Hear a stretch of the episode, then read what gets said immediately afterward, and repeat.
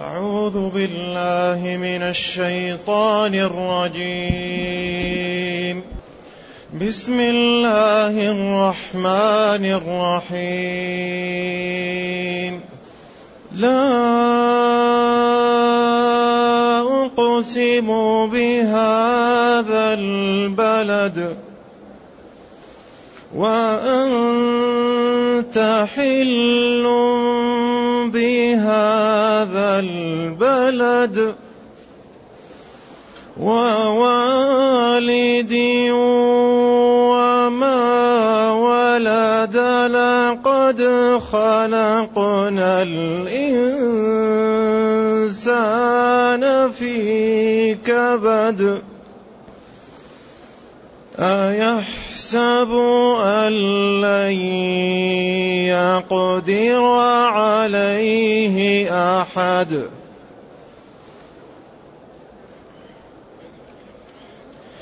يقول أهلكت مالا لبدا أيحسب أن أيحسب أن لم يره أحد ألم نجعل له عينين ولسانا وشفتين وهديناه النجدين فلاقتحم العقبة وما أدراك ما العقبة فك رقبه أو إطعام في يوم ذي مسغبة يتيما ذا مقربة أو مسكينا ذا متربة ثم كان من الذين آمنوا وتواصوا بالصبر وتواصوا بالمرحمة. أولئك أصحاب الميمنة. والذين كفروا بآياتنا هم أصحاب المشأمة. عليهم نار مؤصدة. الحمد لله الذي أنزل إلينا أشمل كتاب وأرسل إلينا أفضل الرسل. وجعلنا خير أمة أخرجت للناس. فله الحمد وله الشكر على هذه النعم العظيمة والآلاء الجسيمة. والصلاة والسلام على خير خلق الله وعلى آله وأصحابه ومن اهتدى بهداه. أما بعد فإن هذه السورة من السور المكية. وبدأت بلا أقسم بهذا البلد. نعم. وأغلب السور في هذه تبين أحوال المتقين وأحوال المنحرفين وقدرة الله وتدلل على قدرته بالخلق على أنه يكرم من أطاعه ويعاقب من عصاه. أغلب الكلام يدور على هذه النقاط. لا عند الجمهور صلة أي زائدة. أقسم بهذا البلد.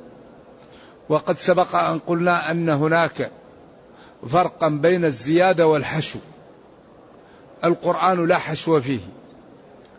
والزيادة هي الكلمات التي تأتي لتأكيد المعنى ولكن لا يكون للحرف متعلق إلا التأكيد. يعني لا أقسم كأنها مؤكدة للقسم لا هذه ليتنبه الإنسان. أقسم بهذا البلد. كما قال ما جاءنا من بشير. هذه مؤكدة للنفي متمحضة لجعل النفي نصف النفي يعني تعم. ما جاءنا بشير. ولذلك الحروف بعضها لها متعلق ومعنى وبعضها لها معنى ولا متعلق وبعضها لا متعلق لها ولا معنى إلا التأكيد. فالمعربون يسمون هذا زيادة. ليس حشوا. لكن هذا الذي يأتي للتأكيد يسمى في عرف المعربين زائد. ما جاءنا من بشير من زائدة. لا أقسم لا زائدة. وبعضهم يقول صلة. نعم. والقرآن نزل بلسان عربي مبين. لكن لا في القر... لا يكون في القرآن حشو. كله بليغ وكله جميل. فيه الحسن وفيه الأحسن. فيه البليغ وفيه الأبلغ. ما إذا لا أقسم بهذا البلد. إما لا صلة أو نافية لأمر. ليس الأمر كما يدع هؤلاء. أقسم بهذا البلد. البلد مكة. والقسم تقدم. وهو تأكيد. ويكون على مقسم ومقسم عليه. لا أقسم بها أي أقسم الله جل وعلا يقول أقسم بهذا البلد. والبلد عند المفسرين مكة. وأنت يا محمد صلى الله عليه وسلم يا نبيي حل بهذا البلد. أغلب المفسرين قال حل أنت داخل في هذا البلد وهو حلال عليك. وهذا اختيار كبير المفسرين وهو الذي عليه الجمهور. القول الثاني أنت حل يعني حال بهذا البلد وفاتحه. كما قال لتدخلن المسجد الحرام إن شاء الله آمنين. لكن قوله حل أي داخل به وهو حلال لك هذا أقوى. ويشهد له حديث إن مكة أحلت لي ساعة من نهار ولم تحل لأحد قبلي ولا بعدي. جعلها الله حراما وأحلها لساعة من نهار. إذا أنت يعني محل لك مكة وستحلها وستفتحها.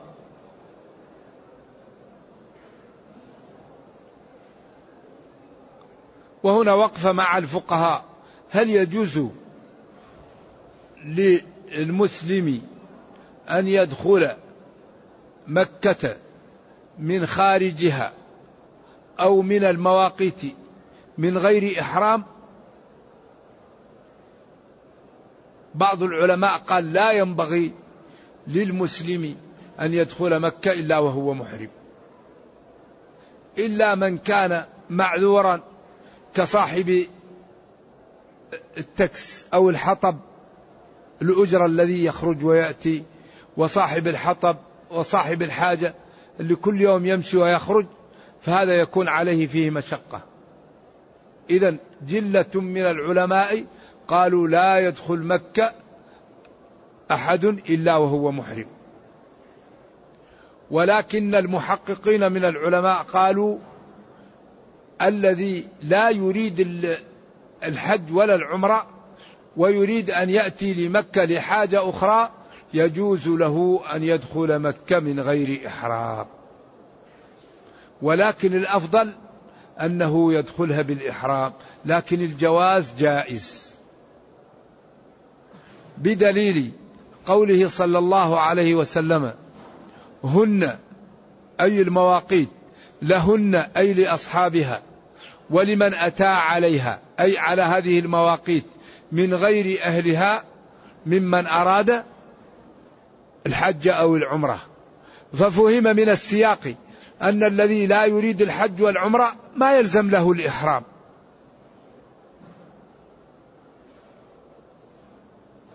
إذا الأفضل والأولى أن الإنسان إذا أراد أن يدخل مكة يدخلها وهو محرم وإذا أحب أن لا يحرم فذلك جائز لا غبار عليه ولا إثم فيه وهذا هو التحقيق إن شاء الله.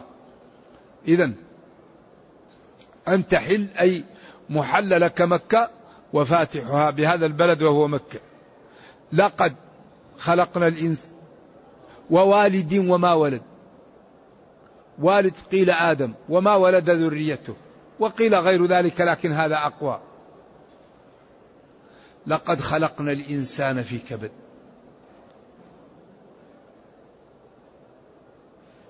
هذا هو جواب القسم. لقد اللام تأكيد وقد تأكيد. خلقنا الإنسان جنس الإنسان في كبد في تعب. وكأن الناس تنكر هذا. الإنسان لما خلق كل حياته كبد.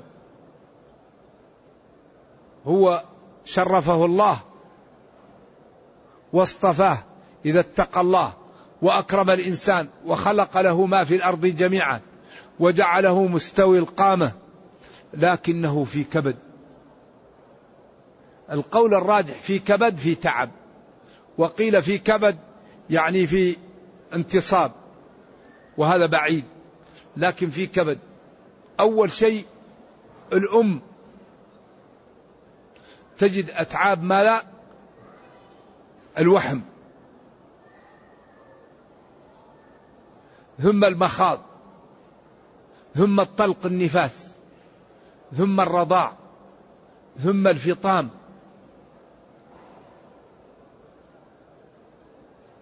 ثم ما ينال الإنسان في الحياة من فقد أحبه من فقد يعني قوة له من احتياج إلى مال من احتياج. فالإنسان في الدنيا في كبد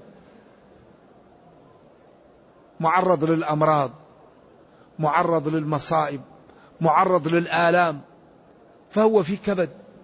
لذلك لا راحة حقيقية إلا في الجنة. الجنة هي اللي فيها الراحة. ولكننا سبي سبان العدو. بعدين نرجع إلى أوطاننا ونسلم إذا رجعنا إليش؟ إلى الجنة. إذا خلقنا الإنسان في مشقة. أمه أبوه هو. ولذلك يقال أن البخاري لما نعي له أحد الأحبة تألم وقال إن تعش تفجع بالأحبة كلهم. وذهاب نفسك لا أبا لك أفجع. إذا الإنسان كل الحياة ولذلك لا يغتر بالدنيا إلا مغرور. هي كبد.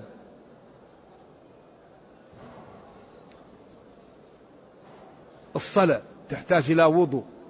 الصوم عطش. بذل المال بذل الوقت بذل الجاه. وبعدين غض البصر.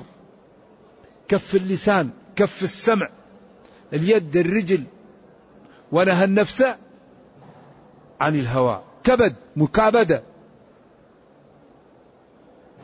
تكابد المعيشة تكابد الطاعة. تكابد التغاضي عن إخوانك تكابد البذل للمسلمين. فهو في كبد. فإن كان متقيا هذا الكبد يكون متعة. وإن كان فاجرا هذا الكبد يأتي به إلى كبد وإلى مشقة أكبر.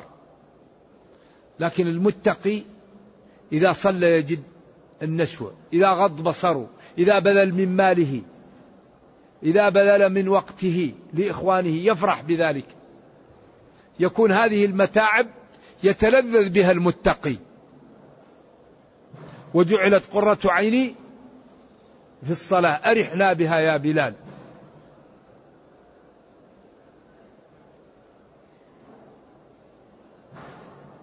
أيحسب أيظن هذا الإنسان أن لن يقدر عليه أحد أن ربه ليس بقادر عليه ولا يستطيع أن يعاقبه؟ هو مخطئ في ذلك. ألم ينعم عليه ويعطيه موارد العلم التي بها يميز بين الحق والخطأ وبين الباطل والصواب وبين ما ينفعه ويضره. ألم نعطيه الأدوات والنعم التي بها يميز استحقاقي لأن يعبدني وأن يشكرني وأن لا يصرف حقي لغيري؟ ألم نجعل له عينين؟ يقول أهلكت مالا لبدا وهو كاذب. يقول هذا الكافر أهلكت مالا لبدا كثير. أيوة جمع لبدة أو لبدا بقراءة أبي جعفر العاشر المدني. أي كثير. في الصد عن دين الله وعن عدم قبول لانتشار الإسلام. أهلكت مالا لبدا وهو كاذب في ذلك. أيحسب أن لم يره أحد؟ أيعتقد أنه لا يرى ولا يعلم بما فعل؟ والله تعالى لا تخفى عليه خافية إذا هذا الكافر يعني يتبجح بالكفر ويعاند ويخبر أنه صرف مالا كثيرا للصد عن دعوة الله ويظن أنه لا يقدر عليه أنه لا يراه أحد ولا يقدر عليه. فالله تعالى نبهه على نعمه عليه وأن موارد العلم التي أعطاه الله إياها ليشكره لم يقم بذلك. ألم نجعل له عينين؟ يبصر بهما الحق يرى السماء يرى النجوم يرى المطر يرى يعني الزروع يرى الثمار. انظروا إلى ثمره إذا أثمر. ما ترى في خلق الرحمن من تفاوت.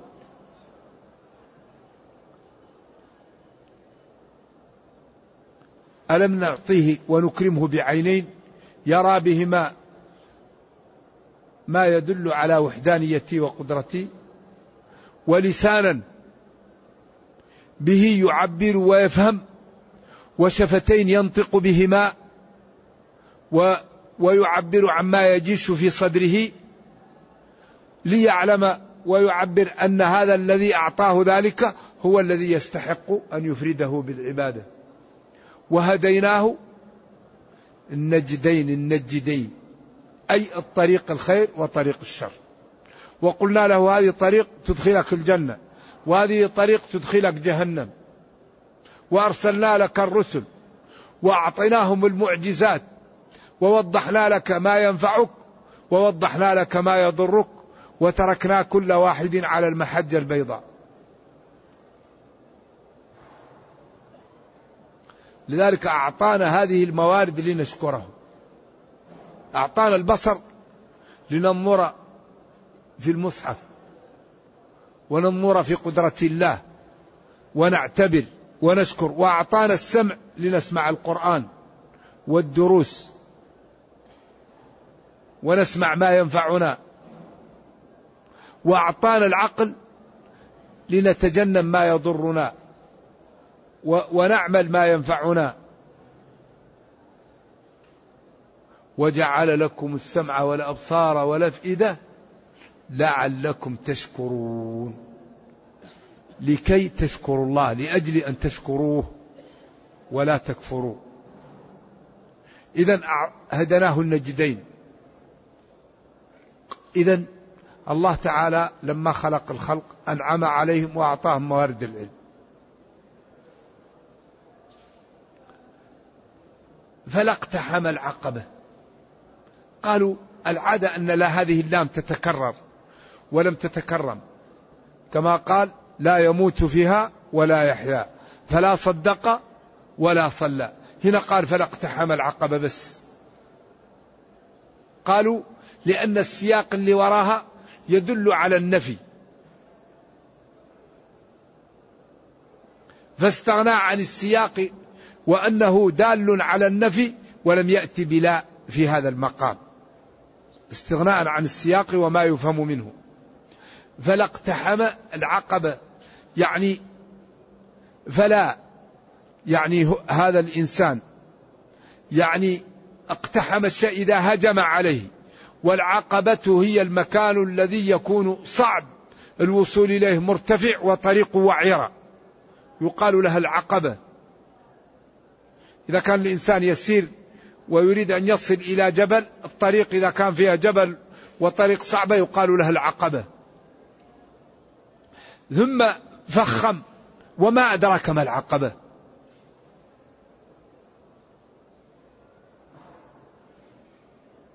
هذا الإنسان الذي أنعم الله عليه فلا اقتحم الصعاب التي بها ينجو من خطر يوم القيامة. فكأنه جعل بذل المال صعبا وجعل الصراط صعب. ولا يطلع لهذا الصراط إلا بالبذل في الدنيا. واقتحام العقبات يوم القيامة يكون بالبذل في الدنيا. وما أدراك ما العقبة التي يقتحمها الإنسان؟ فك رقبة. فك رقبة أو فك رقبة. كل قراءة سبعية. أو إطعام في يوم ذي مسغبة أو أطعم في يوم فعل ماضي أو مصدر. وكل قراءة بقراءة سبعية وكل صحيح. إذا الذي ينجو به المسلم يوم القيامة أو الإنسان هو الإيمان والعمل الصالح في الدنيا والبذل. العقبة يقطعها الإنسان بفك الرقبة. لذلك من أكثر الأجر أن يفك المسلم المسلم الذي هو رقيق. يساعد في حريته. من اعتق مسلما اعتقه الله من النار. بكل عضو عضو حتى فرجه بفرجه. هذا في البخاري ومسلم وفي غيره. إذا العقبة هي أن الإنسان يتغلب على محبته للمال وشهوته له فيبذله في سبيل الله. هذه هي العقبة الذي إذا اقتحمها الإنسان يكون يوم القيامة من الفائزين. أما الذي امتلأ قلبه من حب المال ولم يبذله في هذا ما اقتحم العقبة. فك رقب. الرقاب التي تكون مأسورة أو التي تكون رقيقة فهو يفكها من الأسر أو يفكها من الرق وتكون مسلمة أو إطعام أو أطعم في يوم ذي صاحب مسغبة أي مجاعة. في يوم أهله جياع. لا لا شيء عندهم. ولذلك الإطعام في هذا الوقت له منزلة عظيمة. ما هو مثل الإطعام في وقت الرخاء وعدم الجوع. ولذلك قال ويطعمون الطعام على حبه. يعني عندهم حاجة. هنا في يوم ذي مسغبة أي ذي مجاعة يتيما. ذا مقربة. إذا هذا فيه فائدتان الفائدة الأولى أنه اليتيم والإنفاق على اليتيم أفضل من الإنفاق على غير اليتيم. فقير غير يتيم وفقير يتيم أفضل أن تنفق على اليتيم. لا مقربة أصبحت صدقة وصلة رحم. إذا من أكثر أسباب النجاة ودخول الجنة فك الرقاب وإطعام الطعام للفقراء وللأيتام وللأقربات المحتاجين. هذه أبواب للنجاة من النار يوم القيامة. لأن هذه ذكر أنها عقبات لأن البذل صعب. فسمى البذل عقبة كأن الإنسان قطعها. وما أدراك ما العقبة فك رقبة. واحد أسير يفك واحد رقيق يفك واحد عليه دون مسجون يفك إذا يتيما لا مقربة فهذا أعظم شيء أن يكون يتيم وصاحب القرابة فيكون فيه أجر للصدقة ولأنه يتيم ولأنه صاحب قرابة. أو مسكينا ذا متربة ذا متربة فيها قولان قالوا المتربة هو الذي لصق بالتراب لفقره. لا شيء عنده يلبسه ولا شيء عنده يبنيه عليه. فهو في التراب فقط. تترب لعدم وجود شيء يلبسه ولعدم وجود شيء يفترشه. فهو متربة. وقيل المتربة المجاعة. والذي اختار ابن جرير أنه الذي ألجأه الجوع إلى أن يتترب. يكون لا شيء عنده ولذلك أصبح ملاصقا للتراب لأن المتربة تقال لمن لصق بالتراب في اللغة. لكنه يلتزم أيضا يلزم الكلام أنه يكون فقيرا ومحتاجا. نعم. انتبهوا للجملة هذه. ثم قال ثم كان من الذين آمنوا وعملوا الصالحات. ثم كان من الذين آمنوا. إذا الصدقة والبذل والمروءة والشجاعة والنخوة والفضيلة لا تنفع إلا مع الإيمان. ثم كان من الذين آمنوا. أما إذا لم يكن مؤمن وقدمنا إلى ما عملوا من عمل فجعلناه هباء منثورا. من يشرك بالله فقد حبط عمله فمأواه جهنم. إذا من أخطر شيء أن الإنسان لا يحقق التوحيد ويحاول أن يعمل وهو مستبطن أنواع من الشرك وإذا كلمته يأنف يقول لك يا أخي الإنسان ما يدري عن نفسه ضعيف. قد يكون الإنسان يعبد نفسه وهو لا يدري يعبد شهوته يعبد المال لا بد أن نحقق التوحيد يا أحبة. وتحقيق التوحيد هو أن يكون العبد كل ما يختص بالله لا يشرك مع الله فيه شيء. هذا هو التوحيد. كل شيء اختص بالله لا تشرك مع الله به. فلا تخاف إلا من الله ولا تسأل إلا الله. ولا تتكل إلا على الله ولا ترجو إلا الله. ولا تعمل عبادة إلا لله. لا تصلي لأجل الناس لا تصوم لأجل الناس. لا تحب إلا لله لا تكره إلا لله. لا توالي إلا في الله لا تعادي هذا هو هذا هو إخلاص التوحيد. أن تكون أعمالك كلها لله. تغضب لأجل الله. ترضى لأجل الله. تحب لأجل الله. تكره لأجل الله. وفيه أمور العبد لا يكلف بها. المحبة الطبيعية. إنسان يحب ولده ولو فاجر. يحب أباه ولو مخالف. يحب قرابته. يحب أصدقائه هذه أمور إيش؟ جبلة. لا, ي... لا لكن لكن تكون تكره فيه جانب الخطأ. تحب محبة طبيعية لكن ما فيه من الخطأ. الواحد يحاول يكرهه ولا يحبه.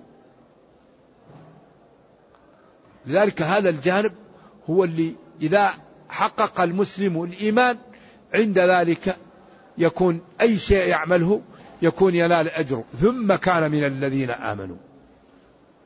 ثم ترتيب الجمل ثم هنا ترتيب لأن كان من الذين آمنوا قبل ذلك. فهي منزلة عطفت بثم لبعدها في المكان ولأهميتها. ثم كان من الذين آمنوا. آمنوا تشمل 11 جملة. وعملوا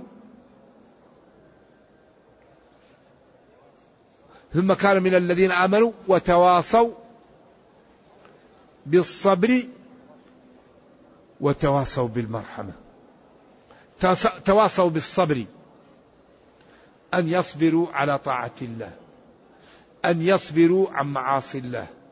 أن يصبروا على أقدار الله. كلهم يوصي الثاني بالصبر. ثم كان من الذين آمنوا لأن لأن العمل الصالحات تقدم فلم يأتي هنا. لأنه قال فلاقتحم العقبة وما أدراك ما العقبة فك رقبة فهنا هذه الأعمال الصالحة. ثم قال ثم كان من الذين آمنوا. لأن الأعمال الصالحة تقدمت. وتواصوا بالحق. أوصى بعضهم بعضا بالحق. تواصوا بالصبر. أن يوصي الناس بعضهم بعضا بالصبر. الصبر يكون على الطاعة على الصلاة على الصوم على الصدقة. الصبر عن النظر للحرام عن الكلام بالحرام عن المشي للحرام عن أكل الحرام عن شرب الحرام. هذا صبر عن المعصية. تصبر وتمسك نفسك عن المعصية. والصبر على أقدار الله. هذه أنواع الصبر. ثم قال وتواصوا وتواصوا بالمرحمة. وتواصوا بأن الناس يرحم أن الناس يرحم بعضهم بعضا. إنما يرحم الله من عباده الرحماء. فلذلك ينبغي أن نرحم بعض وأن نرفق ببعض. وأن لا يكون المسلم قاسي القلب يعني عنيف. يكون لين الجانب لإخوانه ويرحم بعضكم بعضا ولذلك الرحمة تكون في قلوب من رحمهم الله. ولما قال الرجل للنبي صلى الله عليه وسلم عندي عشرة من الولد لم أقبل منهم أحدا قال وما لا أفعل؟ إن نزع الله من قلبك الرحمة. ذلك كان نبينا صلى الله عليه وسلم يرحم وإذا رأى مريضا يتألم ولما جاد إبراهيم بنفسه بكى فقالوا له ما هذا؟ قال إن العين لتدمع وإن القلب ليحزن وما نقول إلا ما يرضي الرب وإنا بفراقك يا إبراهيم لمحزونون. فالرحمة هي صفة تكون في الناس الفضلاء. عياذا بالله بعض الناس لا يكون في قلبه رحمة وهذا مدعاه لعدم الرفق وللقسوة وللبعد من الخير. أولئك أصحاب الميمنة. هؤلاء أصحاب اليمين الذين يعطون كتبهم بأيمانهم والذين يقال لهم سلام عليكم بما صبرتم فنعم عقب الدار. ويقال لهم ادخلوها بسلام آمنين.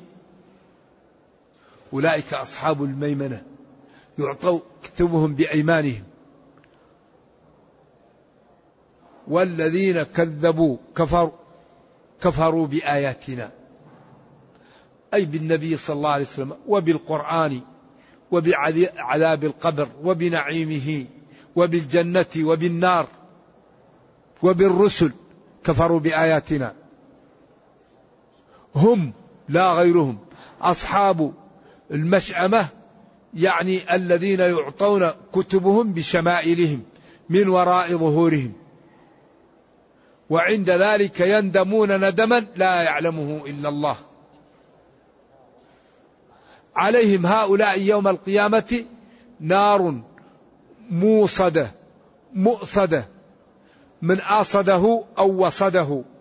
إذا قفله عليه أو طبقه ألحمه. إما الباب يقفل أو الباب يلحم. يكون ما له طريق يمكن يدخل منها. يدخل ويبنى دونه أو يدخل ويقفل الباب. عليهم نار مؤصدة موصدة. وهذا يقال لنا ونحن في دار الدنيا فلنعتبر بذلك. هذا ينبغي أن يكون في اعتبار نرجو الله جل وعلا أن يرينا الحق حقا ويرزقنا اتباعه وأن يرينا الباطل باطلا ويرزقنا اجتنابه وأن لا يجعل الأمر ملتبسا علينا فنضل. اللهم ربنا أتنا في الدنيا حسنة وفي الآخرة حسنة وقنا عذاب النار. اللهم اختم بالسعادة آجالنا واقرم بالعافية غدونا وآصالنا. واجعل إلى جنتك مصيرنا ومآلنا.